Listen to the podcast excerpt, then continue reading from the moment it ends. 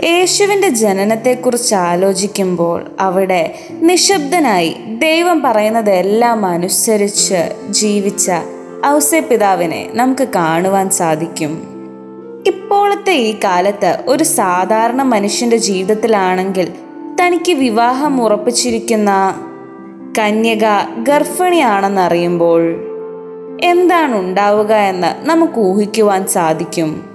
ഒന്നെങ്കിൽ തന്നെ അവൾ ചതിച്ചല്ലോ എന്നോർത്ത് പ്രതികാരം ചെയ്യുവാൻ ആലോചിക്കും. അല്ലെങ്കിൽ മറ്റുള്ളവരുടെ മുമ്പിൽ വെച്ച് അവളെ നാണം കെടുത്തും. എന്നാൽ ഔസേ പിതാവ് അങ്ങനെ ഒന്നുമല്ല ചെയ്തത്. അദ്ദേഹം ആ കന്യകയെ ആരും അപമാനിക്കാതിരിക്കുവാൻ വേണ്ടി രഹസ്യത്തിൽ അവളെ ഉപേക്ഷിക്കുവാനാണ് തീരുമാനിച്ചത്. എന്നാൽ ദേവദൂതൻ സ്വപ്നത്തിൽ അദ്ദേഹത്തോട് അവളെ ഉപേക്ഷിക്കരുതെന്ന് പറയുമ്പോൾ അതനുസരിച്ച് തന്റെ ജീവിതം മുൻപോട്ട് കൊണ്ടുപോകുവാൻ അദ്ദേഹം തീരുമാനിക്കുന്നു.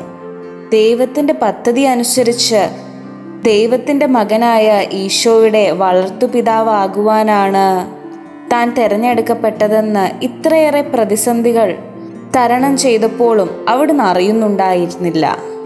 നമ്മുടെയൊക്കെ ജീവിതത്തിലും നമ്മുടെ സ്വപ്നങ്ങൾക്കും ജീവിതത്തിലെ പ്ലാനുകൾക്കും പദ്ധതികൾക്കുമൊക്കെ തടസ്സം സംഭവിക്കുമ്പോൾ ഔസേ പിതാവിനെ പോലെ ദൈവത്തിൽ ആശ്രയിച്ച് അവിടുത്തെ തിരുഹിതം അനുസരിച്ച് ജീവിക്കുവാൻ നാം ശ്രമിച്ചാൽ നമുക്ക് സ്വപ്നം കാണുവാൻ പോലും പറ്റാത്ത അത്രയും വലിയ കാര്യങ്ങൾ ദൈവം നമ്മുടെ ജീവിതത്തിൽ തരുമെന്ന് ഔസപിതാവിന്റെ ജീവിതം നമ്മെ പഠിപ്പിക്കുന്നു.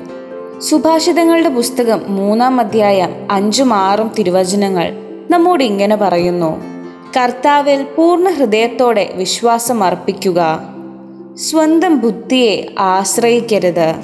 നിന്റെ എല്ലാ പ്രവൃത്തികളും ദൈവവിചാരത്തോടു ആകട്ടെ.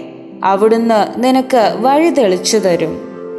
അതുകൊണ്ട് ഇനി മുതലെങ്കിലും സ്വന്തം ബുദ്ധിയിൽ ആശ്രയിക്കാതെ ദൈവഹിതത്തിന് വിധേയപ്പെട്ടുകൊണ്ട് ജീവിക്കുവാനുള്ള കൃപയ്ക്കായി നമുക്ക് പ്രാർത്ഥിക്കാം